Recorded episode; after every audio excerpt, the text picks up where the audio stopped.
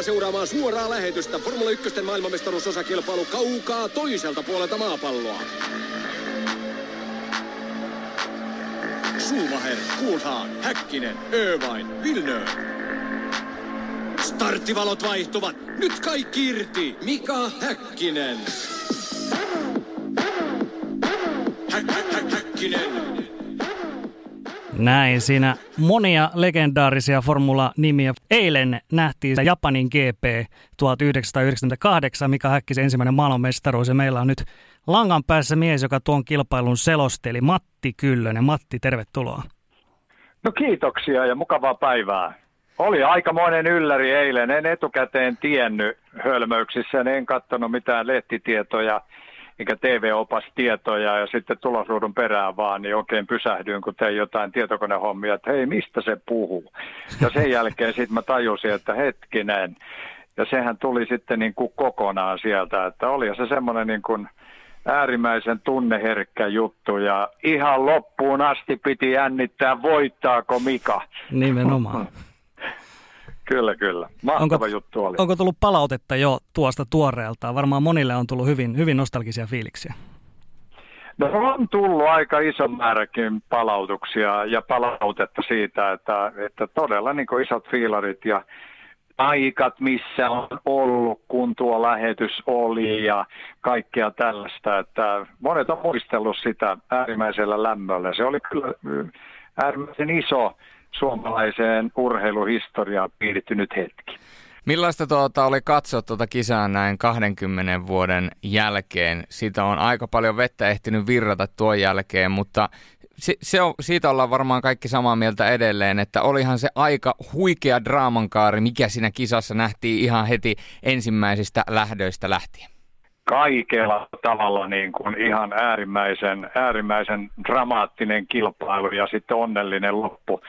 Mutta äh, itse kun oikein kuuntelin sitä, niin tietysti heittäydyin vähän niin kuin ulkopuoliseksi, niin palautui kaikkia niitä asioita mieleen, miten se valmistautuminen siihen kilpailuun tapahtui ja minkälainen se jännitys oli. Ja kyllä sen tuosta niin eilisestä lähetyksestä niin selvästi aisti, aisti ja vielä palautui mieliin niin kuin ihan tuonne selkärankaan asti, että se jännitys oli ihan kerta kaikkiaan kova.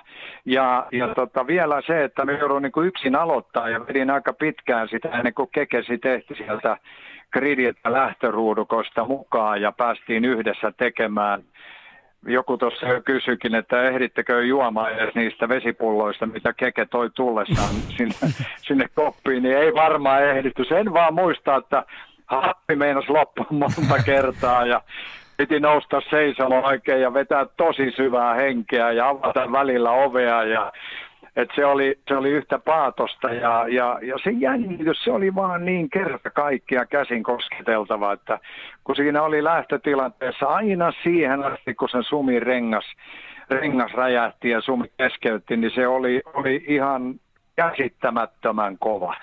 Ja sen jälkeen se oli oikeastaan niin kuin laulamista vaan siihen suuntaan, että hyvin tässä käy. Koska Mikallahan, Mikallahan oli niin kuin selkeä pistejohto ennen sitä, että se sumin keskeytys vaan sitten niin kuin kyllä varmisti sen, että nyt saa tuulettaa. Vielä pystytkö palaamaan, sanoit tuossa aikaisemmin, että, että tuli muistoja mieleen, miten valmistaudut siihen kisaan, miten lähditte kohti sitä kilpailua, niin pystytkö jotenkin viemään meitä vielä muistoissa taaksepäin, että minkälaista se oli ne ajat ennen sitä kisaa, hetki ennen kisaa, se valmistautuminen siihen, siihen jännitysnäytelmään? Kyllähän se oli semmoisessa flow-tilassa olemista, että, että sitä, sitä niin kuin havainnoi koko ajan kyllä, mitä ympärillä tapahtui, mutta sä olit niin kuin poissa siitä. Eli, eli edelliset päivät on ollut niin kuin semmoista huippulatautumista, asioihin perehtymistä, vielä vapaiden harjoitusta seuraamista, aikaa jo seuraamista. Sekin oli ihan, ihan äärimmäisen jännittävä juttu. Ja, ja sitten se lauantai-illan meno hotellille, uppoutuminen vielä kaikkiin niihin muistiinpanoihin ja niiden täydentäminen. Mä muistan, että mä otin sellaisenkin rohkeuden vielä, että mä kirjoitin etukäteen molemmille sumille sekä häkkiselle tämmöisen maailmanmestaruusliturgian. ja ihan muutamia rivejä valmiiksi ja sitten se huomasin vaan, että kaikki se työntekeminen venähti jo yli puolen yön ja, ja nukkumaankin piti päästä, koska piti olla ehdottomasti virkeänä seuraavana päivänä on, on niin kuin tulossa. Maailman suurin päivä suurin piirtein. Kaikkia kyllä. tällaisia asioita kyllä eilen niin kuin palautui siinä mieleen, että minkälainen se valmistautumisprosessi oikein oli. Sitten oli todella, kun radalle meni, niin, niin, niin se ihan säkenöi sormenpäissä. Siinä oli niin paljon paljon jännitettä ja vaikka siinä yritettiin etukäteen Kekenkin kanssa viilata vähän strategiaa, miten toimitaan, miten pelataan tämä juttu, niin, niin me, mä en muista niistä keskusteluista sitten kun meni koppiin niin juurikaan mitään. Että se oli, oli vaan niin kuin semmoista ajan tappamista ja sitten odottaa sitä, että koska hanat saa avata. Ja sitten sit kun lähetys lähti, niin sitten tässä oli yhtä virtaa. Mutta oli se kaikella tavalla myöskin niin kuin selostamistyön semmoinen, semmoinen eräänlainen, miksi sitä nyt voisi sanoa, huippukoulu, miten, miten niin kuin ton, ton tyyppinen tilanne sitten vie mennessään ja mitä se vaatii. Ja, ja ennen kaikkea sitten piti olla myöskin tarkkana siitä, että, että vaikka tämä on näin, niin sä et voi mennä yli sen. Että sun pitää elää edelleen siinä samalla tavalla, kun sä oot niitä aikaisempia kisoja tehnyt, jotta, jotta se kokonaisuus pysyy hanskassa. Että siinä on sitten se liiallisen latautumisen, niin kuin urheilijollakin me, menee niin, niin tota, ylikunnan puolelle, niin saattaa mennä överiksi. Mutta onneksi, onneksi pystyttiin niin molemmin puolin Keken kanssa vetämään sitten, että siinä oli se perusasia kunnossa ja, ja tilanne, tilanteen seuraaminen ja, ja, ja, ja kaikki tällaiset, niin se meni ihan, ihan sitten sillä lailla kohtuukelpoisesti ja ennen kaikkea sen kilpailun ja Mikaan loistavien suoritusten siivittämänä, niin kyllähän siinä Mikahan se suurin sankari ja ne monet muutkin sillä sinä päivänä siellä radalla niin oli. Matti Kyllönen tänään sporttimaistereissa vieraana. Jos mietitään Matti sun formulahistoriaa, myöskin suomalaista formulahistoriaa, niin toi Keke Roosbergin tarina, se on tietysti hieno, miten kovalla työllä hän aikanaan pääsi sieltä sitten parempaan talliin, jopa maailman mestariksi. Ja Kekekin nuoruudessa asui aika pienellä seudulla Iisalmessa. Ja sieltä Monaco on aika pitkä matka, mutta Matti, jos me nyt, nyt, nyt susta puhutaan ennen kaikkea, niin säkin sieltä Savitaipaleen lähistöltä oot lähtöisin ja päätynyt sieltä sitten Monakoon ja suureen maailmaan asti jopa formuloiden kanssa, niin on se sullakin ollut aika pitkä matka. No joo, kyllä. Kekellä to, tosin ihan eri latua, että mulla se kulki niin kuin, niin kuin eri töiden ja tapahtumien kautta ja muistan, muistan hyvin niitä, niitä hetkiä, kun itse sain pienen purasun moottoriurheiluun. Se tapahtui Simo Lampisen avustamana. Ja ensin, ensin tuli mukaan rallit ja rallikrossit. Simo oli meillä oli Lee Cooperilla töissä, Simo oli siellä meidän, meidän sponsoroitava kohde. Simo vei, mutta mulla ei ollut ollenkaan niin kuin mitään moottoriurheilukiinnostusta niihin aikoihin, että oli tämmöinen perus, perussuomalainen, joka, joka tykkäsi hiihdosta ja mäenlaskusta ja yleisurheilusta ja olympialaisista ja kaikista tällaisista, mutta jotenkin se moottoriurheilu ei ollut, ei ollut mun juttu ja, ja, ja sen Simon kautta silloin elettiin jotain 70-luvun puolta väliä suurin piirtein, niin, niin pääsin ja sytyin. Ja se johti sitten siihen, että, että tuli mukaan road racingin maailma, Tepi Länsivuoret, kaikki Agostinit ja muut, muut huiput, joiden kanssa touhuttiin Imotralla ja käytiin Euroopassakin jokunen kisa katsomassa. Mutta sitten puuttu se viimeinen, joka oli niinku kaiken, kaiken clue, Formula 1. Ja kun sitten sinne joskus ensimmäisen kerran, mahtoiko olla 79 tai 80 pääsin, niin kyllähän se oli sitten semmoinen niin eräänlainen tämmöisen fanituksen huipennus. Olin toimittajana, tein toimittajan työtä, se vei tavallaan niin kuin eteenpäin ja, ja, ja johdatti niihin. Tehtiin Kekestä ensimmäinen TV-ohjelma ja muistan, kun astuin Zolderin, Zolderin eh, radan varikolta sille rata-alueelle. Varovasti kokeilin jalalla sitä asfaltin pintaa.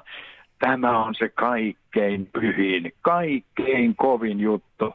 Ja se oli, se oli todella, ja siitä sitten oikeastaan Siivet lähti viemään eteenpäin aika isollakin vauhdilla.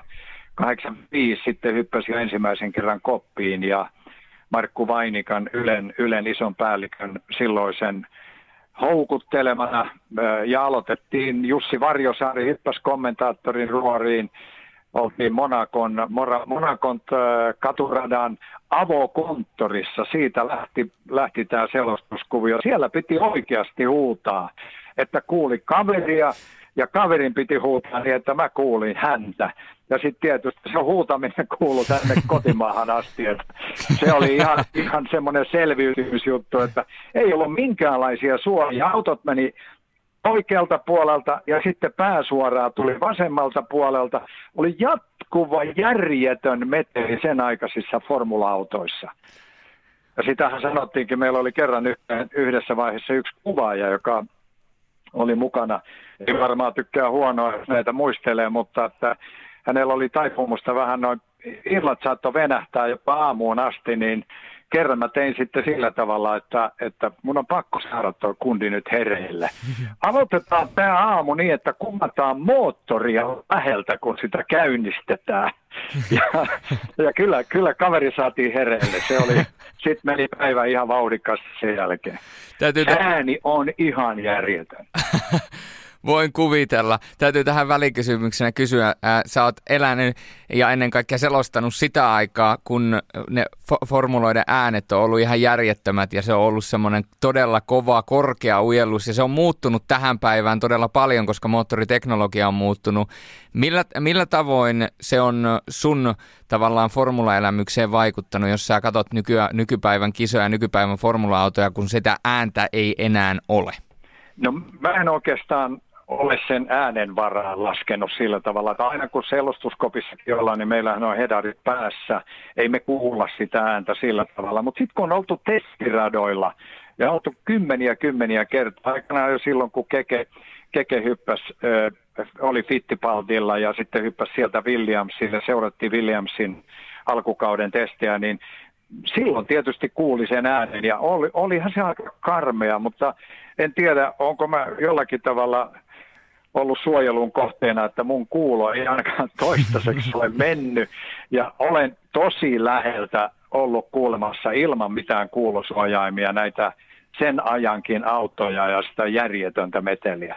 Mutta onhan se toki, niin kuin monet siinä vaiheessa, kun nämä hyppäsivät nämä autot, niistä, niistä tuli tämmöisiä ruohonleikkureita niin kuin äänen suhteen tässä muutamia, muutamia vuosia sitten, niin kyllähän niin kuin hirveän paljon fanit kautta maailman oli pettyneitä, että ei, ei se voi näin olla, että me ei kuulla niitä autojen ääniä. Ja nythän on vähän palannut takaisin siihen, että nyt, nyt ne äänet taas kuuluu, eikä välttämättä ole, ole liian pahoja. Mm. Ennen 80-luvua Suomessa ei tosiaan formuloita hirveästi seurattu vielä, eikä kisojakaan näytetty. Oliko Matti näin, että säkin olit, olit tota, tilannut ilmeisesti BBCin näitä legendaarisen Mari Walkerin selostuksia, oli muun muassa päässyt kuulemaan sitten kuitenkin, niin kun sä aloitit oman selostusurakkas sitten 85, niin oliko siellä jotain Murray Walker-vaikutteita vai lähikö se ihan, miltä pohjalta sä lähit rakentaa tota sun formula-selostuksia? No oikeastaan mä en, mä en niin kuin lähtenyt tietoisesti rakentamaan lainkaan, mutta sil, se, se tapa, millä mä sitten ryhdyin tekemään, se tuli jostakin selkärangasta, mutta se tuli myöskin tuolta jostakin korvien välistä ja siitä maailmasta, millä Mary Walker teki työtä. Ja niin kuin sanoit, niin, niin todellakin mä seurasin varmaan tuolta 70-luvun puolivälistä ehkä, ehkä sieltä 73-74. Mulla oli tuttava kontakti Englannissa, joka lähetti mulle, mulle tota, lähestulkoon kaikki BBCin Formula 1-lähetykset. Että, että se rakkaus siihen lajiin lähti syntymään jo sitä kautta, ei niinkään jonkun Mary Walkerin selostamisen kautta, mutta mä rakastuin kyllä niin kuin sen, sen, sen seuraamisen myötä siihen Mary Walkerin tekotapaan. Nyt ihan mielenkiinnolla katoin vaan tuossa noita, noita tilastoja, että mieshän oli syntynyt vuonna 23 ja on, on todella niin kuin kunniakkaissa iässä tällä hetkellä, mutta hän veti mun, mun kanssa vierekkäisissä kopissa vielä tuolla 75, 76, 77-vuotiaana ja mm. ihan armottomassa vireessä. Ja hänellä hän oli semmoinen asema, että oikeastaan niin kuin BBCin lähetykset, jonne hän selosti, niin nehän jaettiin Australiaan, Uuteen Seelantiin. Mä muistan Singaporessa, mä kuuntelin joskus jonkun menomatkan aikana jonkun välipysähdyksen Hongkongissa, niin kuin englanninkielisissä maissa. Varmaan on ollut Etelä-Afrikkaa ja kaikkia tällaisia mukana, että hän on varsinaisesti juuri tämmöinen F1-ääni ihan globaalisti. Ja oli mulle kyllä, niin kuin, sitten kun on sitä monta kertaa jälkeenpäin niin kuin miettinyt, niin kyllä mä voin niin sanoa, ja itse asiassa kun tavattiinkin monta kertaa, niin kyllä mä siellä, siellä sitten monien vuosien jutustelujen jälkeen, niin kyllä hänelle kerroinkin, että sä olet mulle kyllä ehdoton oppi-isä. Että, että mä olen niin kuin jotain, jotain tahtomattani löytänyt, löytänyt sieltä, sieltä hänen tekemästä maailmasta niin, niin omaan työhöni. Loistava kaveri, monta valokuvaakin poseerattiin yhdessä jossakin eri varikoilla ja, ja, ja vierekkäisissä kopeissa vedettiin kilpaa, armotonta tempoa ja hän on ihan supermies. Tuliko se hillitön ja energia ja innostus, mikä sun selostuksista kuuluu? Kaikki, jotka on sun selostuksia kuulleet ja varsinkin jos nykypäivänä etsii YouTubesta huippuhetkiä, Matti Kyllösen selostamia huippuhetkiä, niin sieltä kuulee, kuulee sen energian. Se tulee tavallaan niin kuin stereoista tai, tai, tai tuota TVn kaiuttimista läpi. Niin tuliko se tota kautta vai onko se kehittynyt sitten myöhemmin se tavallaan se palo ja innostus, mikä siitä selostuksesta on sun kohdalla aina kuullut? No kyllä mä luulen, että ehkä siinä on tietysti joku hyppysellinen jotain luonteen vikaa tai miksi sitä voi sanoa. Ö, mutta, mutta se on varmasti, varmasti ehkä sitten myöskin jollakin tavalla niin kuin, en nyt voi sanoa tietoista puhekoulutusta tai kouluttautumista. Mä aikanaan oli kirkollisessa työssä ja muistan joskus armeija-aikana, kun otti niin saamaristi päähän kaiken maailman alikersantit ja muut ja kun mulla oli, oli kirkollinen koulutus, niin se oli mulla, mulla semmoinen tietyn tyyppinen helpottava hetki, kun oli jotakin tämän tyyppisiä järjettömiä, järjettömiä niin kuin tämmöisiä alikersantiuhoja ympärillä ja muuta, että mä sain pitää iltahartauden. Mä hyppäsin siihen ikkunalaudalle kaikkien yläpuolelle yö, yö, yöasut päällä ja latasin niin kuin miljoonaa sieltä. Siinä oli just sitä niin kuin, ehkä sitä oikeaa niin kuin puhetyylin ja rytmin ja ajatuksen opettamista ja opit, opettelua. Ja sitten tietysti kun jossakin tuolla kirkossa on saarnannut aikanaan, niin siinä on ollut just sama homma, että sun pitää olla innostunut, sun pitää tietää, mistä sä puhut, sun pitää opetella kaikki se, mistä sä niin kuin haluat muille kertoa ja jopa miettiä myös tosi tarkkaan se, että missä siinä on se jutun juoni tai se clue, mihin, mihin sun pitää se kliimaksi ajaa. Ja tämä on niin kuin aika lailla hyvin verrannollinen juuri tähän selostustyöhön, että siellä se kliimaksi voi tulla niin kuin puskan takaa ihan yllättäen, mutta sun pitää olla se valmius, että lähdet lataamaan ja heräät heti siihen. Tuossahan ei nyt pidä arvostella millään tavalla niin kuin mihinkään suuntaan ja itsekin syyllistynyt, mutta ö, joskus on ollut sellaisia tilanteita ja muistan, että joku päällikkökin kerran sanoi, että kun hän myöhästyi, tämä tapahtui joskus, kun mä olin jo lopettanut, kun hän myöhästyi, myöhästyi siellä lähetyksestä hyppäsi puolivälissä vasta mukaan, niin hän kuuli jo selosta ja äänestä, että suomalaiset on keskeyttänyt. Mä oon taas yrittänyt niin koko ajan sitä toi on semmoinen miina, mitä mä yritin niin kuin varoa koko ajan, että siellä on mm. kuitenkin 20 muuta luun kovaa tyyppiä, jotka taistelee henkeä ja vereen sen kilpailun voitosta, sen kauden mestaruuspisteistä ja kaikista näistä. Kyllähän se kirveli ihan sairaasti, kun joku Häkkinen keskeyttää Montsassa ja oli hakemassa ensimmäistä suomalaisvoittoa. Ja sitten me nähdään, kun se itkee siellä kyykyllään metsässä, niin kyllähän siinä taisi jokunen voimasanakin tulla suusta, että voi turkasen tulimainen, näinkö tässä jälleen kävi. Mutta nopeasti on ladattava heti itsensä hereille. Kilpailu jatkuu, nyt on vietävä tämä kunniakkaasti maaliin. Nämäkin on juuri siihen, niin kuin siihen puheeseen, innostavuuteen ja kaikkeen liittyviä elementtejä, jotka tänä päivänä niin kuin meidän kaikkien selostajien pitää pitää mielessä. Jatketaan Matti Kyllösen kanssa. Silloin Suomessa Formula 1 TV-lähetysten alkuaikoina 80-luvulla siinä oli sellainen tilanne, että kisoja näytettiin vähän vuorotellen, oli eri kanavia, siinä oli vähän eri selostajiakin ja sä tietysti erotuit sieltä aika pian, mutta yksi tärkeä tekijä, minkä monet muistaa, on tietysti myöskin – Keke Ruusperi, eli sen jälkeen kun Ruusperi lopetti oman formula-uransa, hän tuli sulle kommentaattoriksi myöskin mukaan ja Ruusperilla oli vähän se ajatus ja sulla oli se ajatus siinä tietysti myöskin, että hän oli siinä vaiheessa Mika Häkkisen ja ää, ensin JJ-lehdossa sitten Mika Häkkisen manageri ja tietysti sillä on ajatus myöskin siinä, että pidetään tällainen formula-huuma siellä yllä Suomessa ja saadaan sitten suomalaiskuskejakin taas mukaan, eikö se vähän näin ollut? Oli joo, ja se oli kyllä Kekeltä äärimmäisen, voi sanoa ihan suoraan isänmaallinen teko, että Keke lähti niin kuin katsomaan niitä seuraajia nimenomaan täältä. Tänä päivänä niin kuin tuolla, niin se on hyvin globaalia, että katsotaan suurin piirtein, että mistä päin maailmaa löytyy niin kuin kyvykkäitä, mutta Keke käänsi katsensa tänne ja, ja, ja, ja tarttu ensin niin kuin JJn kanssa lähti viemään eteenpäin. Siinä oli monia, monia rikkaita vaiheita ja, ja hän pääsi urallaan niin kuin aivan loistavasti eteenpäin. Ja hyvin siinä samassa vanavedessä tuli jo Mika Häkkinen ja tästä pitää kyllä sanoa, että Keke yhden mitallin sai jo silloin, kun hän, hän voitti maailmanmestaruuden, niin kyllä Kekelle pitäisi joku tämmöinen tuommoinen kultainen ansioristi myöskin ojentaa siitä, että jos kuka, niin hän on ollut nostamassa tämän lajin suomalaisten tietoisuuteen ja tehnyt sen niin sanotun huuman ensimmäisen vaiheen. Ja eikö se ollut niin, että sä olit myöskin paikan päällä 82, kun Keke voitti maailmanmestaruuden? Kyllä, mä olin, olin silloin, niin kuin tuossa aiemmin jo tuli juteltua näistä Fittipaldi-ajoista ja Williamsin alkuajoista ja näin, niin mä seurasin Keken uraa hyvin läheltä siitä ensimmäisestä TV-ohjelmasta, jonka mä tein hänestä siellä Zolderin radalla vuonna 80, niin siitä eteenpäin, niin kyllä me ollaan, ollaan seurattiin niin kuin Keken edesottamuksia äärimmäisen tarkkaan. Muistaakseni olin, olin silloin 82, kun Keke voitti maailmanmestaruuden, niin lähestulkoon kymmenessä eri kilpailussa. Ei hetkinen, eihän niitä niin paljon edes ollut, mutta re, reilut puolet, en muista ihan tarkkaan oliko kymmenen kilpailua, mutta hyvin monessa kisassa olin mukana.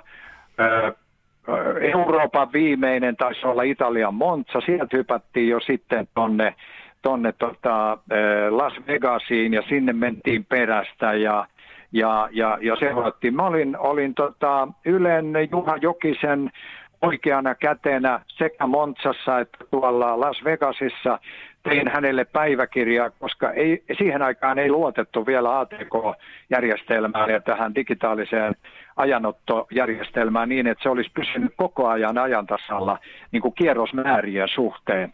Siinä oli pakko pitää tämmöistä rinnakkaista ihan manuaalista järjestystä.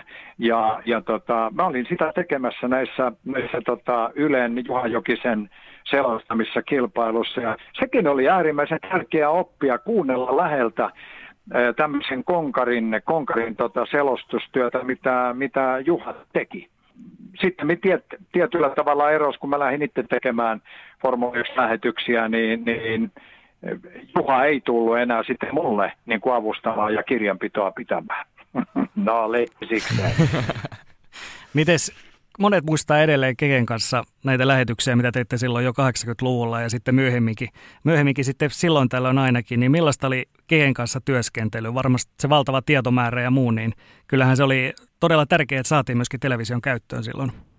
Mä muistan erittäin hyvin sen tilanteen, kun Keke lopetti oman ajajauransa ja sitten mietittiin, että mitä yhteistä voitaisiin voitais tehdä. Ja mä tietysti houkuttelin ihan, ihan, käytin kaikki energiani siihen, että me saataisiin Keke Suomen ruutuihin. Hänellä oli jo diili RTLn kanssa ja hän tekikin aika, aika paljon RTLlle Saksaan, saksankielisenä totta kai, ja, ja hän oli hyvin pidetty kommentaattori myöskin Saksassa, mutta hän ei ollut kaikissa kilpailussa siellä mukana. Ja sitten vähän niin kuin mietittiin, että jos hän, hän, hän tulisi tekemään tänne Suomeenkin joitakin, joitakin juttuja tai mennään paikan päälle yhdessä ja ollaan, ollaan samassa kopissa. Keke sanoi, että kyllä häntä kiinnostaa, että meidän pitää vaan tehdä koelähetys. Ja mä järjestin sitten tuolla mun työpaikalla Kreassa Viiskulmassa, niin, niin tämmöisen nauhoitustilanteen hankittiin joku edellisvuoden kilpailu, ja, ja mä nyt yritin matkia sitä selostamista ja sitten heittelin palloa kekelle ja vedettiin semmoinen puolisen tuntia siinä ja sitten mä sanoin, että nyt riittää. Tämä on ihan täydellistä. Se on ihan täydellinen kommentaattori ja sun tietopankki kaikki aivan viimeisen päälle. Nyt ei mietitä enempää muuta kuin otetaan kalenterit esiin ja aletaan katsoa, että mikä kisa otetaan ekana. Kyllä me niitä sitten aika paljon, useita kymmeniä tehtiin tehtiin yhdessä. Ja nyt kun vielä muistellaan tuota eilistä, eli, eli tätä Mikan, Mikan maailmanmestaruuskisaa Susukaradalla 98, niin näin vielä monien monien vuosien jälkeen, niin kyllähän Keke oli superhyvä. Aivan kerta kaikkiaan äärimmäisen hyvä tuommoisessa kilpailussa, vaikka hänellä oli, niin kuin hän itsekin sanoi sit lähetyksen jälkeen, jälkeen, että jännitys oli ihan käsittämättömän kova. Mutta olihan meillä tietysti, kun Keken kanssa tehtiin pitkään, niin meillä oli aika, aika jänniäkin vaiheita. Muistan hyvin, kun oli just näitä, näitä tota, Tseitseen ja Mikan sopimusasioita, oli erityisen paljon juuri Mikaan liittyviä näitä 90-luvun alun, alun kuvioita siitä, kun hän pääsi luotukselle ja sitten tuli näitä, että ei, ei tullut jatkosopimusta, jäätiin vähän tyhjän päälle. Sitten oli McLarenista, huhuttiin paljon ja kaikkea tällaista, niin kyllähän mulla oli suuri kiusaus ja käytin myöskin sitten törkeästi hyväkseni ja suorissa lähetyksissä painoin päälle aika rajusti. Nyt kaikkien kuullen, Keke, missä mennään? Mikä on tilanne? Ja, ja, mutta se oli kyllä aika hienoa, että Keke oli äärimmäisen diplomaattinen ja hän käänsi usein sen, sen kelkan heti siihen, että kato, mistä suuttimista tulee saua. Että se oli, oli tota, että ei hän halunnut vastata, mutta ei halunnut myöskään, myöskään tota, lähteä, lähteä niin kuin pilaamaan sitä. Mun tekemää hyvää ajatusta, koska hän hyvin tietää sen, että huhut, jos mitkä kuuluu Formula 1 ja niiden, niiden kanssa pitää elää. Se on juuri näin ja toinen mikä on juuri näin on se, että Keke on huikea persoona. Toinen huikea persoona ja myöskin erittäin tykätty partneri sun lähetyksissä, Erkki Mustakari, jonka tyttären satun muuten tuntemaan tai tietämään, oli myöskin sun pitkä... Kyllä. Satun myöskin, äh, tuota, hän oli sun pitkäaikainen työpari ja myöskin varikkotoimittaja. Niin minkälaisia muistoja sulla on Mustakarin kanssa työskentelystä? No mehän tehtiin Ekin kanssa, niin tehtiinkö peräti joku 150 kilpailua yhdessä. Ekin kanssahan me toki tehtiin, niin Kekehän oli vain muutamia kymmeniä. Kokonaismäärä oli lähempänä 300, missä mä olin mukana. Ja, ja äh, aivan super, super hieno kaveri Eki. Aivan loistava kaveri niin kuin paneutumaan siihen työhön Hänellä oli valtava hieno verkosto eri puolille Italia, Englanti, ne keskeiset maat, joista niin kuin tietoa saatiin. Keke oli, ei vaan Eki oli myöskin tekemässä sitten ruutulippua, jota tehtiin aina viikoittain tämmöinen, tämmöinen moottoriurheilun ajankohtaisohjelma. Eki oli runkotoimittaja ja kiersi hyvin paljon niin kuin ruutulipun lähettämänä näitä testitapahtumia muun muassa. Ja joihinkin aikoihin silloin alkuaikoina niitä testejäkin oli ihan ympäri vuoden eri tilanteissa, että nythän on rajattu vain äärimmäisen muutamiin päiviin, mitä tallit saa testata. Ja hänen kontaktipintansa Ferrarille, McLarenille, vähän joka puolelle, se oli hyvin laaja ja kyllä hän äärimmäisen mielellään sitä kontaktipintaa hyödynsi meidän lähetyksissä. Äärettömän joviaali, kiva, kiva kaveri, kiva kundi. Hänen kanssaan oli tosi nastaa tehdä yhteistyötä. No, 80-luvun loppupuolella siinä kohtaa, kun Keke lopetti, siinä oli pieni tauko ennen kuin saatiin taas sitten uusi suomalaiskuljettaja. Uskomatonta kyllä siitä saakka on suomalaisia aina ollut mukana Formula 1, eli JJ Lehto tosiaan tuli sieltä. Ja aivan huikea oli se urakaari, mikä siinä oli. Siis hän pääsi 94 Benettonille tulevaan talliin, mutta sitten vakava loukkaantuminen talvitesteissä, niin äärimmäisen traaginen hänen loppu sitten F1-uralle. Millaisia muistoja, Matti, sulla on JJstä? JJ loistava kaveri. Viimeksi tehtiin, viime vuonna tehtiin naisten formulasarjaa. Hän oli kommentaattorina ja Jyken kanssa mä oon tehnyt myöskin Formula 1-lähetyksiä. En muista kuinka paljon, mutta erittäin paljon.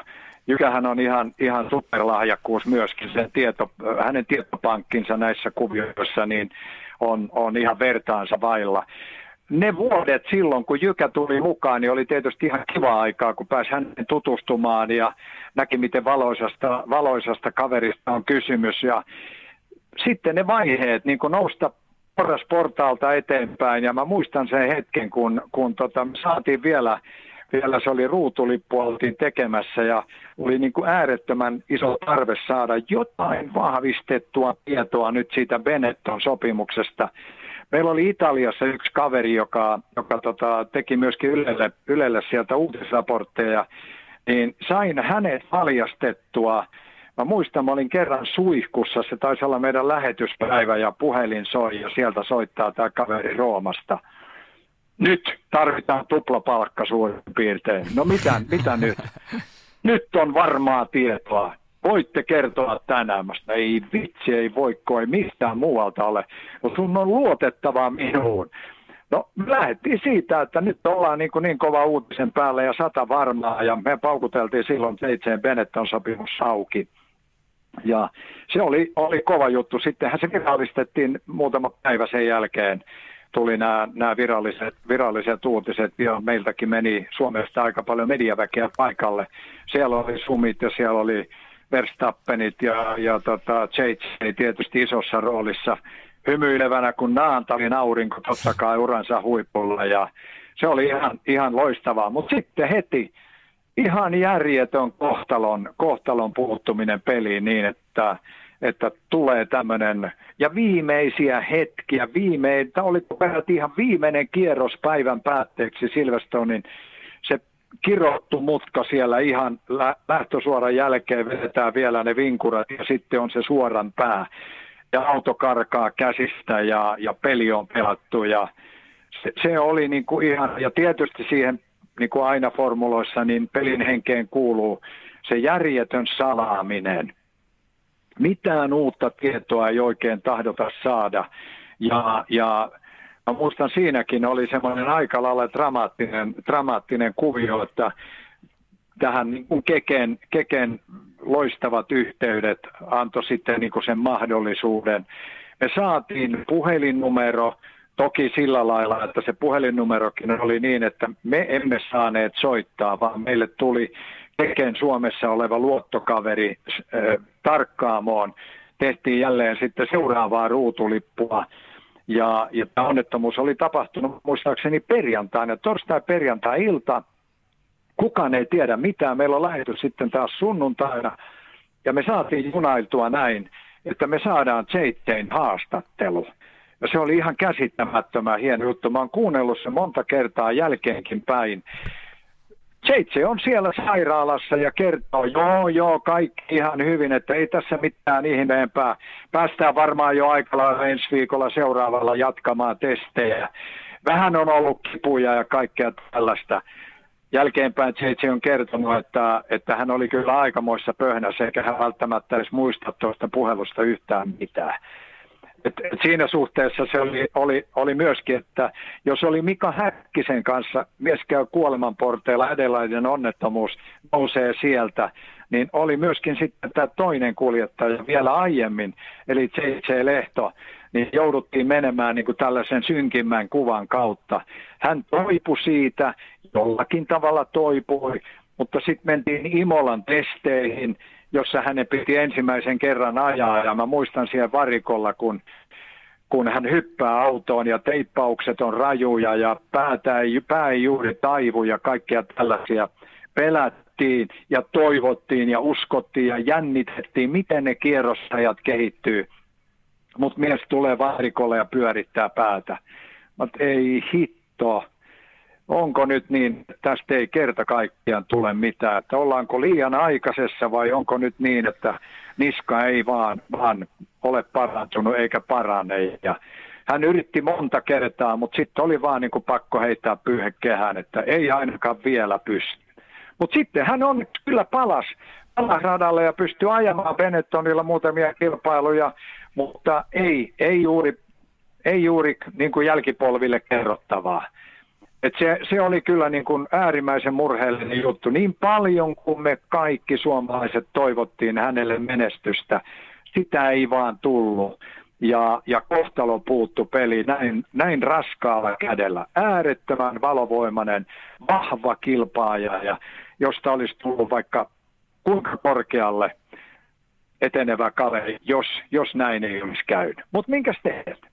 Näin se on. Hieno, hieno ura toki sitten muissa sarjoissa, muun muassa Le Mans voittoja ja kaikkea JJllä sitten Kyllä. formuloiden jälkeen, mutta niin kuin Matti sanoi, niin formulat se on, se on tuollaista veitsenterällä menoa kuitenkin. Ja 94 oli ehkä sellainen vuosi, mikä tietysti ihmisille se tuli myöskin eh, kirjaimellisesti siihen jälleen niin kuin tapetille, niin kuin tiedetään Imolan kisassa ää, Ratzenberger ja Senna menehtyy Ratzenberger aikaa jossa. Ja, ja vaikka se on vähän banaalia sanoa, niin silloin suuri yleisö varmaan tajus myöskin, että tämä on oikeasti tämä on ihan älyttömän vaarallista ja ne marginaalit on niin pienet ja myöskin se arvostus tavallaan kuljettaja kohtaan, se nousi siinä kohtaa ja koko lajia kohtaan, että tämä on niin kuin hyvin totista hommaa.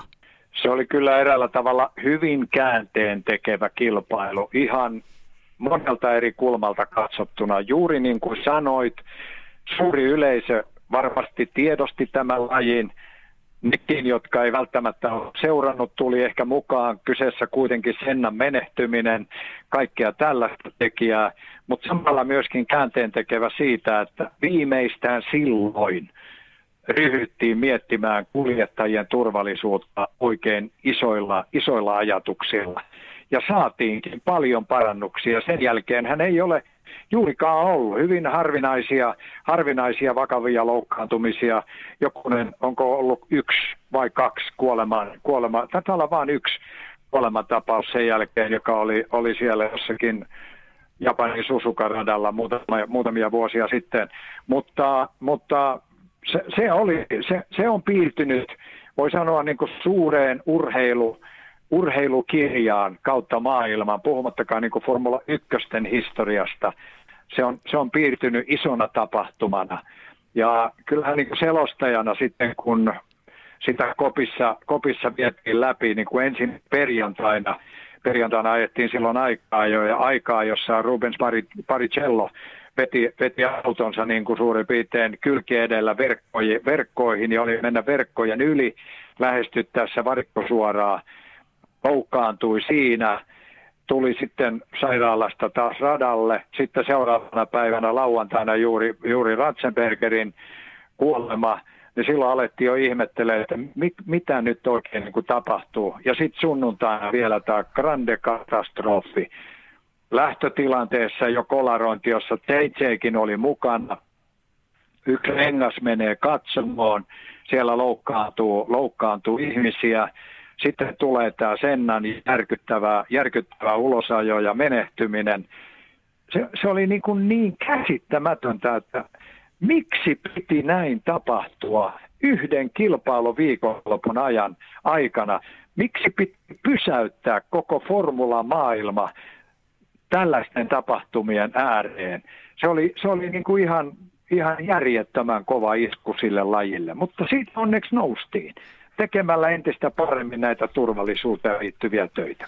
Ja se on onneksi jatkunut tähän päivään asti, että formuloissa koko ajan panostetaan turvallisuuteen ja tietysti yksi sellainen viime vuosien puhuttu aihe oli tuo Halo turvakaari. Aluksi oltiin sitä mieltä, että se on niin hirveän ruma, mutta toisaalta nyt siihen on tottunut ja, ja se on kuitenkin näyttänyt jo oman voimansa, että se, se pystyy pystyy pitämään kuskit entistä enemmän turvassa. Ja jos me mietitään tuota 94 vuotta ylipäätänsä, 94 vuotta, niin siellä oli myöskin suomalaisittain positiivisia asioita, jotka tietyllä tavalla myöskin peilautuu vielä tähän päivään, kun saatiin muun muassa kolme suomalaista, JJ Häkkinen ja Mika Salo samaan kisaan. No se oli, se oli totta. Mä kuuntelin jotain, jotain radio-ohjelmaa, mahtoiko olla joku Radio Cityn Sitin Claudekopterista vielä, vielä otti kantaa, että Kyllönen vetää varmaan diapane, diapamia tässä vaiheessa, kun on tämmöinen uutinen vapautettu maailmalle, että on kolme, kolme suomalaista samassa kisassa olihan se, niin kuin, se oli, se oli niin kuin ihan mielettömän hieno kokemus selostaa näiden kolmen, kolmen suorituksia. Harmi, ei, ei koskaan ole kuitenkaan vielä tullut sitä hetkeä, että suomalaiset ottaisi kaksoisvoiton. Lähellä on ollut montakin kertaa, muun muassa silloin Mika Salo Ferrarilla, Häkkinen McLarenilla, Hockenheim. Voi turkanen, miksei se, miksei se tilanne onnistunut siellä. Mutta on, on ollut suomalaisittain hienoa historiaa ja juuri se, että useassa kilpailussa nähtiin kolme suomalaista, niin ihan käsittämättömän upea juttu.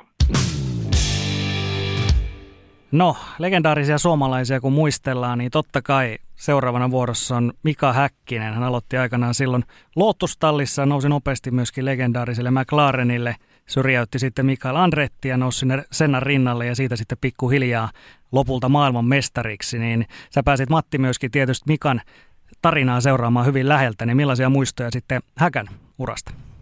No se on pitkä tarina, eikä välttämättä ihan kaikkea, kaikkea pysty tässä tilanteessa kertomaan, mutta, mutta muutamia hyviä nostoja. En, ensinnäkin se, että, että Keke otti, otti Mikan ja lähti viemään Mikaan et, Mika eteenpäin. Jopa niin, että, että siinä vanhe, vanhemmatkin jäi jo sivuladulle, kun, kun tota Keke, Keke otti, otti kaverin niin kuin hoitoonsa äärettömän hieno ratkaisu, että Keke teki näin. Ja se, mikä, minkä mielellään nostan tästä läheltä pääsin seuraamaan jo niitä alkuvaiheita, niin Kekellä oli kyllä, kyllä kasvatuksellisesti, mikä oli hyvin nuori kaveri vielä silloin. Voin sanoa, että korvantaukset märkänä oli kyllä mikroissa menestynyt ja pikkuformuloissa kotimaan radolla ja jo, jo sitten ulkomaillakin, kun mentiin näitä pienempiä formuloita. Mutta että läheltä pääsin seuraamaan sitä, sitä kasvatuksellista kuviota, niin Mikalla oli isällinen ote, jopa ankara isällinen ote niin kuin tiettyihin toimintoihin, miten pitää tehdä, mitä, miten pitää missäkin tilanteessa toimia, mikä hämmästytti kyllä minua, että onko, onko managerin rooli noin, noin niin kuin, pitääkö siinä mennä noin pitkälle. Mä muistan, kun Mikakin oikein säikähti siitä, kun Keke, Keke jostakin asiasta suutahti hänelle, että ei noin voi tehdä. Mm. Niin, niin Mika yritti perustella, Keke sanoi, että selitykset pois. Et siinä oli, siinä oli tämmöinen täydellisesti niin kuin isällinen ote. Ja, ja mä, mä veikkaan ja väitän, että, että se on yksi avaintekijä, mikä, mikä oli myös menestyksen salaisuus hän, heillä toimi se kemia loppujen lopuksi äärimmäisen hyvin, mutta Keke oli tosi vaativa. Mutta sitten kun ajatellaan tietysti kokonaisuutta Mikan, Mikan seuraamisessa, niin sehän oli, oli niin kuin onnellisten tähtien alla elämistä aina sinne Adelaiden eh, aikaajon ensimmäisiin minuutteihin. Et koko ajan oltiin menty eteenpäin, oli loistava kiinnitys McLarenille saatu ja menty eteenpäin – tulosta syntyy, ollaan palkintokorokkeella Sennan kanssa. Vielä, vielä joskus, mikä se oli se Susukan tapahtuma, oliko 93, ja, ja, ja kaikkia tällaisia asioita mennään niin kuin eteenpäin, ja, ja kaikki näkee, että tässä on, tässä on kova luokka, tästä tulee vielä maailmanmestari. Tuleeko tänä vuonna vai ensi vuonna vai seuraavana, mutta taku varmasti tulee. Et kaikki, kaikki merkit oli, oli hyvät, ja sitten tulee se järkyttävä onnettomuus siellä se pysäytti kaikki.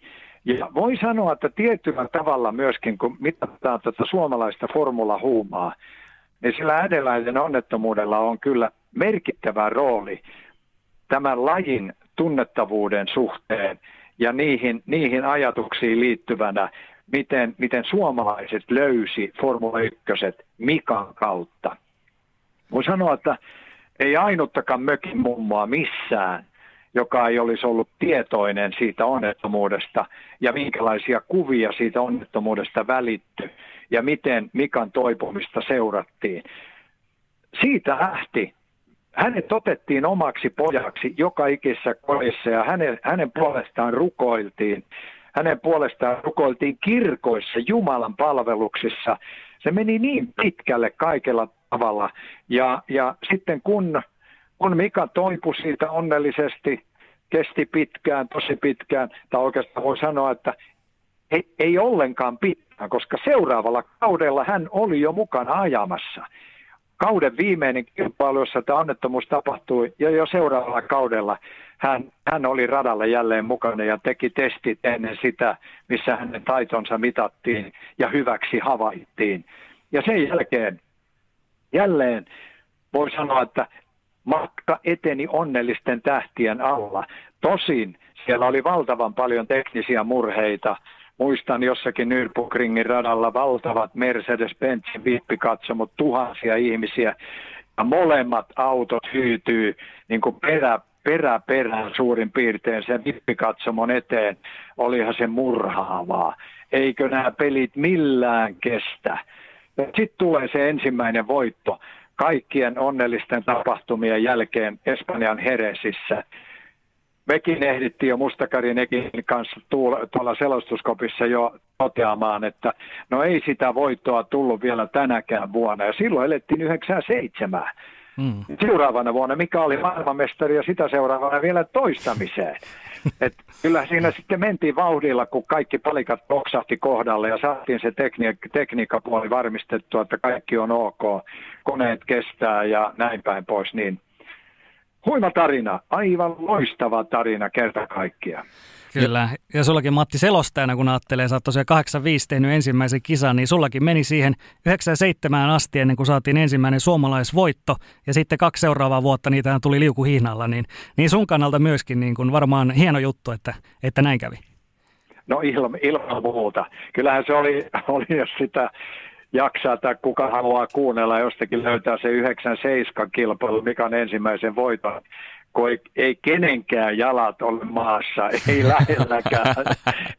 tilanne vei, kun se tuli puskista, se vei täysin mennessään ja se oli kyllä aivan, aivan jännittävä hurmoksellinen, hurmoksellinen hetki Ekin kanssa. Siellä me itkettiin ja huudettiin, että se oli niin kuin, molemmat vielä oli eletty tämä vaihe, että niin monet kilpailut selostettu ja aina niitä tappioita. Mutta muutamia kertoja palkintokorokkeille. Seuraavassa taas tappioita ja keskeytyksiä. Milloin on mitäkin? Oli Montsan, Montsan äh, jäikö ratti käteen tai mitä siellä oli jossakin. Ja kai siis ihan käsittämättömiä juttuja.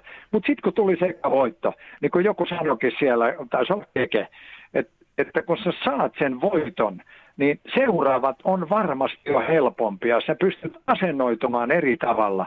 Sä haet sitä seuraavaa voittoa jo toisenlaisella asenteella. Niin näin siinä kävi myöskin Mikan kohdalla. Hän hengitti vapaammin ja oli rennompi ja sai ensimmäisen maailmanmestaruuden heti sitten seuraavana vuonna. Niin monesti urheilussa puhutaan siitä, että ensin pitää oppia voittamaan ja uskaltaa voittaa. Ja sitten kun oppii voittamaan ja uskaltaa voittaa ja saa sen ensimmäisen voiton, niin sieltä löytyy sitten se voittamisen DNA pikkuhiljaa. Ja tuo tarina, ja kun sanoit, että 97 Heresissä ei pysynyt enää jalat maanpinnalla, niin se ei ole välttämättä hirvittävän suuri ihme, kun miettii, minkälaisen vuoristoradan kautta se on tullut. Että ollaan niin kuin jo käyty todella lähellä, ollaan ikään kuin päästy jo melkein lipasemaan, mutta sitten ollaan menty todella alas ja pari kertaa vähän liiankin alas, ja siellä on niitä surullisia tarinoita. Mutta sitten loppujen lopuksi, kuten sanottua, 9998 tuli peräkkäiset mestaruudet ja tietysti sitä toista niistä tuossa jo heti lähetyksen alussa puitiin, mutta tietysti myöskin 1999 tulee suomalaisittain muistikuviin siitä, että Mika Salo pääsi tuuraamaan loukkaantunutta Schumacheria ja kyllähän sen, siihenkin tarinaan mahtui aika paljon käänteitä. Oli, se oli ihan käsittämättömän hieno, hieno vaihe. Myöskin tähän suomalaiseen isoon formulahistoriaan tulee tulee se Schumacherin onnettomuus, muistan, muistan hyvin kuinka se tapahtui siellä Silverstoneissa ja, ja jalat, jalat siinä vähän vaurioitu ja hän ei pystynyt ajamaan. Sitten äkkiä alkaa se huhumylly ja kuin, kuin salamana taivaalta, niin yhtäkkiä kaivetaan Mika Salo. Niin, niin olihan se sellainen, että ei ole totta, että aivan mieletöntä, mieletöntä tarinaa niin kuin Formula 1 suomalaisittain nyt kirjoitetaan jälleen. Ja sitten Mika menee, mun hyvän ystävän ruutulipputoimittajana pitkään Jukka Mildi oli, oli Mika Salon ö, oikeana kätenä assistenttina. Hän oli mukana Maranellon tapaamisissa. ja, ja hoiti kaikkia näitä käytännön asioita ja Mika on, Jukka on muutaman kerran niistä jälkeenpäin kertonut, miten, miten huimaa se toiminta oli verrattuna niihin aikaisempiin tiimi, tiimijuttuihin, missä Mika Salo oli ollut Erossilla ja, ja, ja mitä kaikkea niitä oli. Lootuksesta alkaen, niin, niin nyt hypättiin sitten niin kuin ihan kahdeksan porrasta korkeammalle vähintään, missä asiat hoidettiin aivan käsittämättömällä jämpti, jämptiydellä. Ja sitten ennen kaikkea tarjotaan kalusto, millä pystytään pelaamaan, pelaamaan ja ajamaan voitoista. Mutta kyllähän siihenkin liittyy sitten se mystisyys, mihin en ole vieläkään saanut mitään, mitään niin kuin oikeaa vastausta, että kun taisteltiin kilpailuvoitosta Hockenheimissa, ja hän joutui luovuttamaan siellä sen voiton Edi Irvainille ymmärrettävistä syistä, niin, niin se näköala oli aivan huima. Tiedetään, että hän tulee ajamaan vielä monta kilpailua tämänkin jälkeen. Mennään Unkariin. Ja se ei liiku mihinkään se nuhapyssy. Että aivan käsittämätön tilanne. Miten voi niin kuin kahden viikon, oliko siinä periaatteessa vain viikon väli, hypätään toiselle kilparadalle. Toki se on vähän mikkihiirirata, mutta rata kuin rata, rata joka tapauksessa, kyllähän se on kaikille sama tilanne. Vaihdetaan niitä säätöjä ja asetuksia ja hypätään, hypätään puikkoihin ja tehdään parasta mahdollista tuosta.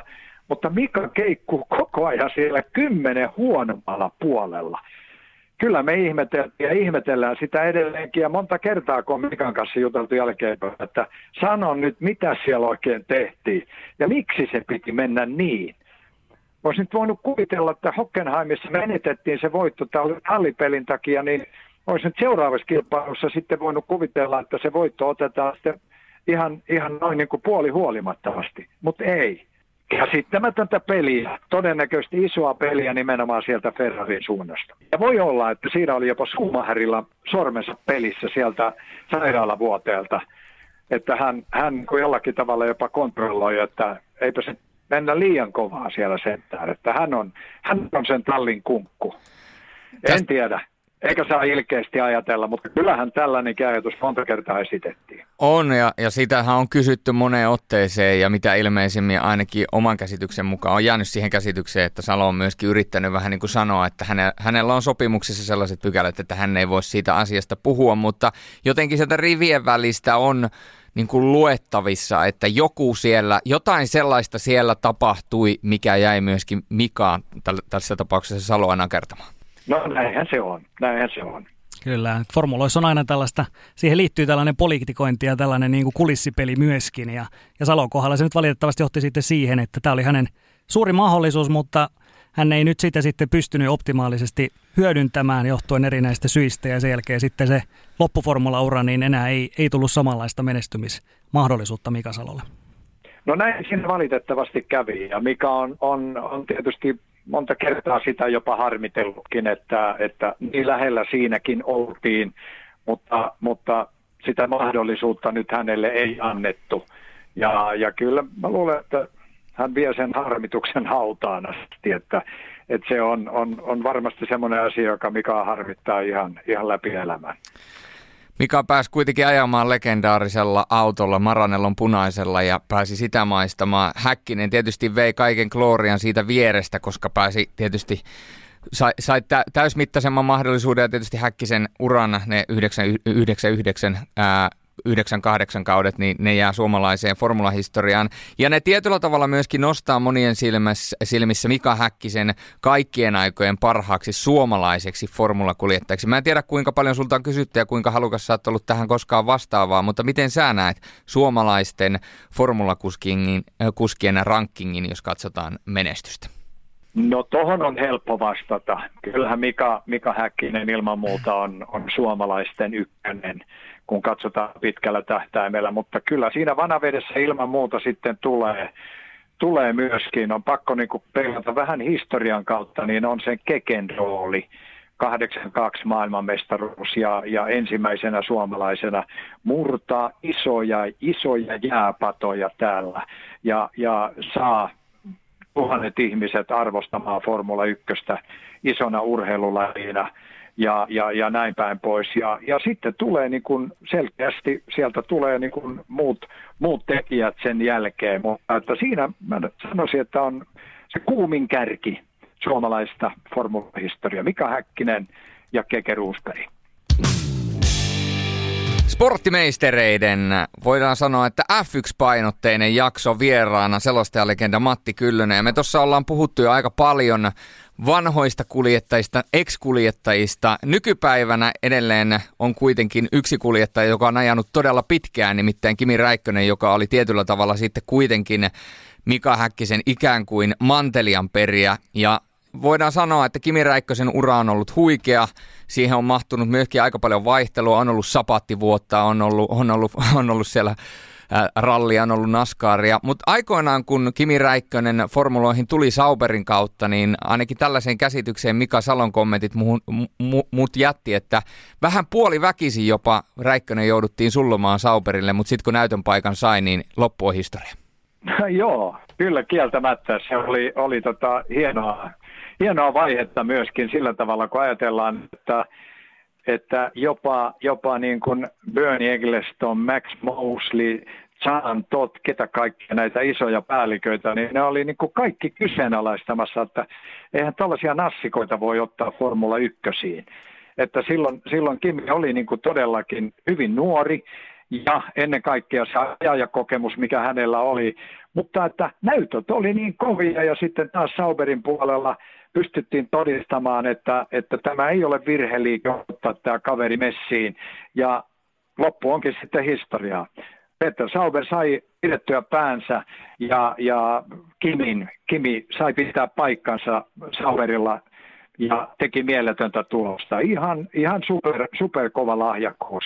Mutta kun Kimikin uraa sitten tietyllä tavalla katsoo, niin se 2007 maailmanmestaruus, sehän oli ihan, ihan käsittämättömän hieno, vaikka se tuli monien, monien niin kuin vaiheiden kautta ja monien vaiheiden jälkeen. Mutta että kyllä olisi suonut Kimille useamman maailmanmestaruuden ja nimenomaan kun kalustona oli kuitenkin Maranellon punainen, niin, niin, mutta että kun kaikki ei mene sillä tavalla, kun kenties me siellä selostuskopissa ja suuri yleisö ja Kimi fanit olisi halunnut, niin – niitä mestaruuksia ei nyt sitten tullut muuta kuin se yksi kappale. Ja Kimin osalta voidaan vähän jopa peilata häkkiseen, jolla oli aikoinaan aika paljonkin epäonnea kaluston kanssa, niin silloin kun Kimi ajoi vielä, vielä McLarenilla, niin siellähän oli todella paljon erikoisia keskeyttämisiä. Tuntuu, että se McLaren ei, niinku, se ei niinku kestä sitä kokonaista kisaa millään, milloin kone hajoaa, milloin lähtee takasiipi keskellä suoraan ja, ja siis aivan niinku uskomatonta epäonnea oli myöskin mukana. Kieltämättä, ja kyllähän niihin aikoihin aika pitkälle myöskin siellä McLarenin puolella tämmöistä omaa henkistä taistelua käytiin juuri siitä, että onko, onko niin kuin kaikki kaverit siellä tiimissä niin motivoituneita, että virheitä ei tapahdu. Tapahtuu aivan liian paljon inhimillisiä virheitä, ja, ja ne oli sitten katkera pala myöskin Kimille tuossa urakehityksen vaiheessa hänellä olisi ollut erinomaiset mahdollisuudet myöskin, jos kaikki olisi mennyt hyvin, niin voittaa maailmanmestaruus jo McLarenin puolella. Kalusto oli aivan priimaa, mutta tekniikka ei vaan sitten kestänyt. Kyllä siellä varmaan oli jossakin vaiheessa sitten ehkä loppukauden puolella jo pikkusen Kimillä itselläänkin näitä motivaatio, niin sanottuja motivaatio-ongelmia, kun, kun mestaruus on jo tietyllä tavalla luisunut käsistä, niin enää ei, ei ole sitä potkua, että pystyy sataprosenttisesti taistelemaan jokainen hetki, jokainen metri radalla. Hmm. Kimin jälkeenkin vielä suomalaisten tarina formuloissa jatkunut kahdella kuskilla. Heikki Kovalainen ja Valtteri Bottas vielä Kimin jälkeen päässyt myöskin, myöskin hommiin. hän nousi aika nopeasti huipputalliin, mutta hänen uransa huipulla jäi myöskin sitten kovin lyhyeksi. Ja tarina tietysti on vielä kesken, mutta mitä Matti, millä silmällä saa näiden, näiden kahden edesottamuksia seurannut? No tietysti suurella mielenkiinnolla, mutta mitä tulee Heikki Kovalaiseen, niin hän, hän on raameiltaan ja olemukseltaan niin kuin vähän ehkä JJ-tyyppinen kaveri, pituudeltaan vähän pienempi, mutta, mutta kaikella tavalla niin kuin, niin kuin asenne ja kaikki aivan viimeisen päälle partaveitsen terävää. mutta joku, joku juttu siinä oli niin, että hän ei, hän ei pystynyt lunastamaan paikkaansa pidempään McLarenilla. Ja se voitto, minkä hän Unkarista otti, niin sehän nyt oli tietyllä tavalla, niin kuin monta kertaa Formula 1 käy, käy niinkin, että se on monien sattumien kautta ja kenties vähän liiankin moni epäonnistui siellä edessä ja tuli, tuli jotakin ongelmia. Mutta että voitto mikä voitto ja se oli, se oli niin kuin Heikille joka tapauksessa arvokas meriitti tapahtuman kirjavaan kalenteriin. Mutta sitten, sitten se, se ei vaan niin kuin lähtenyt enää sen jälkeen lento. Että tallin sisällä varmasti tiedetään paljon paremmin, että mikä siinä oikein mätti. Tuskinpa siellä markkinat, kun ajatellaan pieni Suomi ja kaikki tämä hyödyntäminen, niin, niin ei, ei sekään siinä. Kyllä siellä on ollut varmasti niin kuin isommat asiat niin kuin estämässä sitä, että Heikki ei pystynyt jatkamaan. Harmillista kyllä. Ja silloinhan mentiin sen jälkeen sitten, mentiin aika, mentiinkö peräti pari vuotta, että seurattiin vaan sitä, että onko Heikki Kovalainen aika jossa kilpailussa 18 vai 19. Kyllä. Kunnes hän sitten vetäytyi ja, ja, ja taisi Kinikin tulla jo sitten takaisin ja, ja Bottas tuli kuvioon mukaan. Et jälleen tuli semmoinen niin kuin kirkkaampi nousukäyrä suomalaiseen formulaseurantaan. Ja todellakin niin kuin Valtteri Bottaksen edesottamukset erittäin valovoimaisia, ainakin ulospäin niin kuin viime vuoden Australian avauksen jälkeen, niin oli kaikilla sama tunne, että vau, sieltähän tuli oikein leijona esiin. Mutta sitten taas jotain tapahtui, että ei, ei niin kuin se kuitenkaan pysynyt se, se niin kuin ihan kauden loppuun se sama, sama niin kuin leijona mieli. Ja, ja nyt on tietysti, kun on neitsellinen kausi edessä, niin nyt, nyt pitää niin kuin kerta kaikkea sen oman paikan eteen pitää taistella. Mutta jos me puhutaan Matti susta hetken aikaa vielä, niin silloin kun sä oli Häkkisen nuo menestysvuodet F1, niin totta kai formulat, mutta myöskin sinä nousit valtavan suosituksi Suomessa voidaan sanoa, että sieltä on sitten kantautunut se kaikki, kaikki suosio ja hype ja ennen kaikkea varmaan kun mietitään, sanotaan sana selostajan legenda Matti Kyllönen, niin varmaan nuo vuodet tulee monille mieleen. Toki selostamiseen kuuluu myöskin se nurjapuoli, eli palautetta tulee, varsinkin kun menestystä tulee paljon, niin palautetta tulee myöskin varmasti paljon. Niin miten kun mietitään tuota 2000-luvun taitetta, niin oliko se palaute enenevissä määrin positiivista vai negatiivista? Palaute kuuluu niin kuin automaattisesti tällaiseen työhön ja se pitää myöskin, siellä pitää olla kovanahkainen ja se pitää kestää, mutta sitä palautetta pitää ottaa vastaan. Se on äärimmäisen tärkeää. tärkeää. Ja yksi semmoinen keino, kun ruoski itseänsä on, on se, joka, joka kuuluu tähän samaan kategoriaan, on se, että mä pyrin aina katsomaan ne omat lähetykset. Ja mulla oli muistiinpanot aina siinä edessä. Mä pyrin niin kuin tekemään tosi tarkkaa kirjanpitoa virheistä, huomioista, havainnoista. Ja, ja, ja se oli eräällä tavalla sitä itsekritiikkiä ja omaa palautteen hakemista ja ottamista. Mutta sitten se julkinen palaute, mitä, mitä tuli, niin kyllähän se oli monenkirjavaa. Monenkirjavaa, niin kuin tietysti voi kuvitella, kun ajatellaan, että ne lähetysten katsojamäärät oli ihan, ihan käsittämättömän kovia silloin, varsinkin 9899 liikuttiin puolentoista miljoonan yläpuolella niin kuin koko ajan. Niin, niin kyllähän sieltä löytyi sitten tämmöisiä kyllösvihaajia ja, ja, ja, ja näin päin pois, jotka piti aika kovaa meteliä ja jo, jossakin tilanteissa jotkut tuli jopa kasvokkainkin sitten sanomaan, että voisit sä nyt vähän rauhoittua. Joku puoli leikilläänkin sitten vielä, vielä veti, että, että ihme jätkä, kun ei hengitä edes kahden tunnin lähetyksen aikana kertaakaan sisäänpäin. Mutta sehän on taito. Se, no ehkä se menee siihen piikkiin. Mutta että totta kai se, sitä, sitä tulee ja sen verran pitää aina olla paksu nahka, että sä kestät sen, on se mitä tahansa positiivista negatiivista. Suurin osa palautteesta, mitä on, on ollut, niin on tietysti ollut, ollut ilokseni positiivista ja kannustavaa.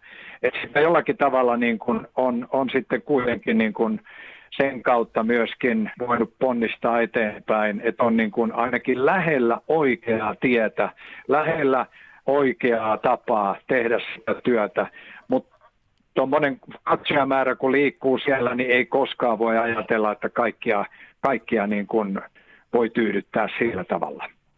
kun puhutaan tuosta sun selostustyylistä, eli vauhtia on erittäin paljon, hirveä lataus ja energia, niin tietysti monille tulee varmasti mieleen samalta ajanjaksolta myöskin sitten jääkiekon puolelta Antero Mertaranta, ja aika monet on sanonutkin, että silloin 90-luvulla niin kyllä niin kuin mitä Antero sai esimerkiksi MM-kisoissa Leijonille tällaisen, tällaista nostetta siellä myöskin luotua ja todellista huumaa, niin samalla tavalla Matti, sä teit sitten formuloissa, niin tunnistat sä Antsan kanssa vähän samaa myöskin itsessäsi?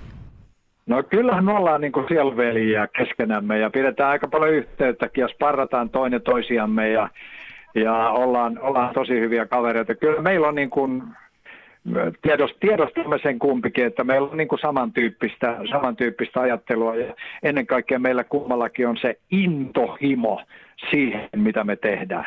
Ja se on niin kuin ihan järjettömän kova asia. Silloin kun se on olemassa tuolla sydämessä, selkärangassa, missä tahansa korvien välissä niin kuin tulen palavana, niin, niin kyllähän se lopputuloksenkin pitää olla sitten niin kuin sellainen niin, että kansa tykkää siitä. Näin mä ainakin uskoisin ja toivoisin.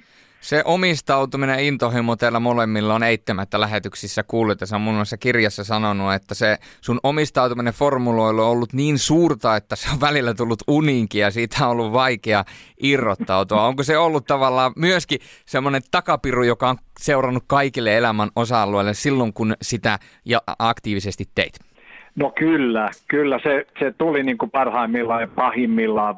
Otetaan nyt vaikka ne 98, 99 kilpailun, ne loppu, loppuhuipennukset, niin kyllähän niitä, ne tapahtumat tuli jo niin kuin, ne tuli uniin, niitä kävi jo unissa läpi, läpi että se oli tietyllä tavalla vähän ärsyttävääkin, kun mulla oli kuitenkin niin kuin oma päätyö missä mä olin kiinni, ja sitten joudun, joudun niin kuin hirveän paljon reissaamaan siitä, siitä, siitä Krean johtamistyöstä ja, ja, ja, ja näin päin pois, niin vähän aina välillä otti päähän, päähän se, että nyt pitäisi pikkusen rauhoittua myös bisneksen tekemiseen enemmän, ja, mutta onneksi siellä oli niin hyviä, hyviä ö, tekijöitä eri osa-alueilla, että se hommat meni, meni valtavan hienosti siellä eteenpäin. Mutta että kyllä kieltämättä se, se vei niin kuin koko miehen, ja voi sanoa, että yöt ja päivät ne ajatukset pyörii. Ja aina kun kilpailu viikonloppu lähestyi, niin, niin, niin vaimokin sanoi kotona, että sen huomaa. Matti, kauden 2000 päätteeksi, silloinhan sun formulan loppui MTVn puolella. Ja tämä oli tietysti iso juttu kaikille formulaseuraille myöskin, ja tästä kohistiin pitkään. Ja tästä on nyt aikaa mennyt 20 vuotta, niin ehkä vähän, jos vähän palataan siihen, niin eikö se ollut näin, näin tausta, että tosiaan sun firma oli, oli tehnyt käytännössä kaikki formula-lähetykset ja niihin liittyvä, mutta sitten vaan ei, ei uutta sopimusta enää siinä vaiheessa tehty? Joo, se oli, oli semmoinen aika mystinen, mystinen vaihe, joka eh, ei ole ihan avautunut edelleenkään, niin kuin, että mitä, mitä siellä oikein, oikein niin kuin kaikella tavalla kulisseissa tapahtui. Ja, ja mä muistan, kun mä menin kerran, kerran töihin Viiskulmaan, niin mä näin jonkun tuolla Kuusitien kulman ärkioskella, että Matti ei saa enää selostaa. Ja kun mä pääsin töihin, niin mä aloin perkaamaan, että mi, mitä, mitä nyt on tapahtumassa, kun, kun meillä ei ole niin kuin, meillä ei ole ollut vielä niin kuin edes, edes sopimuksista neuvotteluvaihetta ja, ja näin, mutta että siellä on tehty sitten, sitten päätös, päätös, joka, joka tota, oli sitten pitävä. Sitä ei millään tavalla pystytty enää muuttamaan, vaikka haluttiin neuvottelupöytään päästä ja, ja näin päin pois, että siellä sitten lop, kyseinen yhtiö halusi lopettaa yhteistyön Kyllösen kanssa ja Kyllösen edustaman yhtiön kanssa. Ja samalla, samalla lähti ruutulippu pois ja, ja, ja kaikki formulatuotannot, että kyllähän siellä jotakin semmoista tiettyä mystisyyttä, jota ei edes haluttu avata meille, oli. Ja, ja mm, se jää varmasti niin kuin tietyn ratkaisun tehneiden tai tehneen henkilön omaksi tiedokseen sitten, että miksi näin piti käydä. Se... Harmittihan se ihan järjettömästi. Aivan varmasti. Se oli tuolla vi- 50 kaveri kuitenkin ja tavallaan oman selostajan uras huipulla. Ja nyt kun miettii 20 vuotta jälkeenpäin, niin tietyllä tavallahan siinä vedettiin matto jalkoja alta. Jäikö siitä sitten kuitenkin vähän hampaankolo? No kun mä haluan olla joviaali ja katsoa asioita aina sitten positiivisen kautta, niin ei siitä nyt jäänyt. Että se silloin kirveli ihan sairaasti ja, ja, ja näin, mutta sitten kuitenkin niin kuin maailmassa elämä vei eteenpäin. Oli se kuitenkin se oma, oma säännöllinen työ. Mä käytin paljon enemmän energiaa siihen, siihen ja niiden asioiden hoitamiseen. Mutta sitten samalla myöskin neuvoteltiin, että onko, onko muita vaihtoehtoja. Sittenhän yhtäkkiä tulikin neuvottelupöydälle Kanan digitaalin eh, tarjous tehdä tätä Bernie Ecclestonin tuottama monikamera TV-lähetystä. Ja mehän tehtiin kaksi vuotta sitä Mustakarinekin kanssa ja yksi lähetyksen helmihetki oli, kun Mika Häkkinen tuli vielä kommentaattoriksi. Tehtiin USA Grand Prix Tukholmasta käsin vielä. Mika oli kommentaattorina sekä aikaa jos että kilpailussa. Ja mun käsittääkseni se taitaa olla edelleenkin ainut kerta, kun Mika on ollut TV-kommentaattorina niin kuin koko ajan selostuskopissa sekä aikaa että kisan suomalaisille katselijoille. Oli hieno aikaa. Ja sitten mikä parasta, niin vielä Yle innostui ja otti meidän ruutulipulähetykset. Sekin käynnistyi sitten viikoittaiseksi tuon tapahtumasarjan jälkeen, että yleensä asioilla on tapana järjestyä ja niin tässäkin sitten asiat meni positiiviseen suuntaan. Ja eikä siinä sitten kaikki, mehän oltiin neuvottelupöydässä aina kun seuraavat Maikkarin äh, formulasopimuskaudet tuli, niin kyllähän me syötiin lounaita ja yritettiin löytää ratkaisuja ja vihdoin viimein löydettiinkin 2007 ja kyllä ne hyppäs koppiin jälleen ja tehtiin 2007, 8 ja 9 kaikki kilpailut. Ja ne oli silloin siihen aikaan näitä koostelähetyksiä. Muistan, että ensimmäinen koostelähetys, niin niin avauskilpailusta tunnin mittainen tiivis paketti, niin liki 800 000 ihmistä oli mukana. Että kyllähän se Formula Huuma eli, eli sitten maksukanavapuolella ja myös vapaalla puolella siihen aikaan erittäin korkealla kierroksella. Kyllä, ja niin kuin todettu, niin kyllä se vielä paljon, paljon tuon vuoden 2000 jälkeenkin on tehnyt, niin kuin tuossa tulit, tulit vähän kertoneeksi ja muutakin DTM, Indikaaria ja formulaveneitä ja vähän, vähän kaiken näköistä sinne mahtuu, Matti. Mutta yksi ää, anekdootti pitää tähän ottaa, mikä tuossa Karimelartin kirjassa mainittiin. Eli suohan kysyttiin aikana myöskin, haluatko miljonääriksi ohjelman juontajaksi silloin, kun se oli nelosella, mutta Maikkari ei, ei silloin antanut lupaa, niin tämä olisi varmaan ollut Matti aika mielenkiintoinen kokemus myöskin. No mä luulen, että jos puntaroin nyt sitten näitä kahta vaihtoehtoa, että mä olisinkin ollut telkkarissa, haluatko miljonääriksi juontajana, enkä formulapuolella ehkä millään tavalla mukana, koska ne todennäköisesti olisi sulkenut vähän toisensa. Veikkaan, että todennäköisesti, niin kyllä tämä valinta on, on sitten näin jälkeenpäin ajatellen ollut ihan naulan kantaa. Mieluummin Formula 1. Ja ei tuommoinen niin kuin viihde. Mä aikanaan olin kestääkö kanttiohjelman juontajana, joka oli tämmöinen viihdeohjelma, lauantai-illan viihdeohjelma, siitä jäi hyvät kuvat kyllä ja hyvät muistot, mutta ei se oikein ollut mun juttu. Formulat sen sijaan oli. Jos olisi jotain ihan keskeisimpiä ohjeita, mitä sä haluaisit tässä ehkä antaa kaikille nuorille, jotka ehkä haaveilee vaikka siitä selostajan urasta, niin mikä olisi ehkä se Matti Kyllösen sellainen keskeisin ohjenuora, mistä kannattaa lähteä?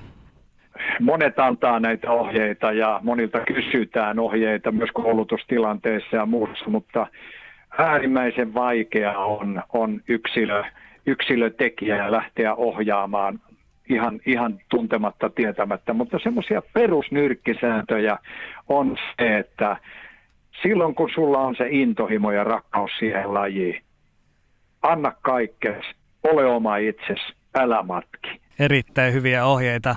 Ja vielä viimeinen kysymys ehkä tietysti, niin tätähän on paljon spekuloitu, että mikä on sitten suomalaiskuljettajan tulevaisuus formulassa. Sitä on paljon mietitty, että onko esimerkiksi sitten aikanaan Bottaksen Räikkösen jälkeen, tuleeko sieltä uusia ja saadaanko sillä tavalla myöskin tätä formula-huumaa Suomessa pidettyä edelleen yllä, niin mitä, mitä sä Matti itse uskot? Nähdäänkö me suomalaisia formuloissa myöskin sitten näiden nykyisten herrojen jälkeen? Nyt tulit kipeälle alueelle vielä näin lopuksi ja, ja mä olen miettinyt tätä tosi paljon ja puntaroinut erilaisia vaihtoehtoja ja puhuttu eri piireissä ei se välttämättä kauhean hyvältä näytä tällä hetkellä. Meillä on, on ihan taatusti radat piakkoin jättävä, jättävä Kimi. Jättääkö jo tämän kauden jälkeen vai sinnitteleekö vielä ensi kauden? Valtteri Bottas on suuren suuri kysymysmerkki, jos se ei nyt tule niin sanotusti ihan sitä napakymppiä. Mutta sitten, sitten on todella niin kuin pitkä, pitkä tauko, että mistä löytyy sitten seuraavat. Ja joku Häkkisen Mika managerina voisi vielä innostua nostamaan jonkun, jonkun täältä niin kuin seuraavalle tasolle ja viemällä suhteilla eteenpäin, mutta ei se ihan hyvältä näytä tällä hetkellä. Kiitos paljon Matti, että pääsit mukaan Sporttimaisteriin. Sua on tosi paljon toivottu. Me on myöskin itse Juliuksen kanssa ihan sieltä ohjelman alusta saakka mietitty, että olisi hienoa, kun saataisiin Matti sut jossain kohtaa mukaan. Ja nyt se sitten onnistui, niin todella paljon kiitoksia meidän puolesta.